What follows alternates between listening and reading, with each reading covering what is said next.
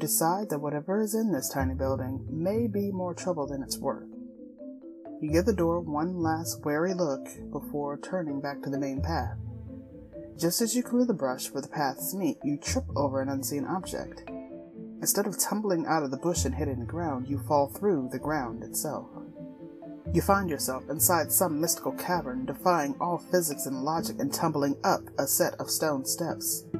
You come to a stop when you reach a landing. Shakily, you get up and dust yourself off. Despite the fall and the steps, you are unhurt.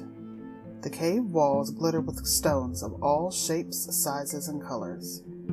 Ahead of you is a short path leading to an open space. In the center of it sits a tiny rustic house. The porch of the house is only big enough for one chair, in which sits a small, grizzled old man. "You want out of here, don't you?" he asks, with a look of disdain, despite having no eyes in his head. You can only nod, but he seems to be able to see you nonetheless. "Well, good. I want you out of here, too. So answer me this. I never was, am always to be. No one ever saw me, nor ever will. Yet I am the confidence of all who live and breathe. What am I?" You've heard this riddle before. An answer. The future. "Good. Now get!" The little man stomps his foot, and over your head appears a mirror. The glass is pointed down, and as it falls towards you, you try to get out of the way, but your feet are cemented to the ground somehow. You crouch to avoid being hit in the head, but instead of a solid surface, the glass of the mirror flows over you.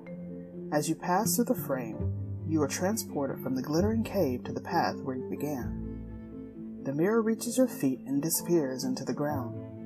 You find yourself not far from where the trail splits to the little shack. You look down the trail, but it's not there anymore. You decide you don't want the key anymore either and reach into your pocket, but it's also gone. "It could have fallen out when I fell up those steps," you think. But in your heart, you know it disappeared along with the door it belonged to. You sigh, looking up into the now dreary, cool sky, and decide you've had enough walking for the day, and head home. Choose Podcasts, coming January 2020. Remember, there's always a choice.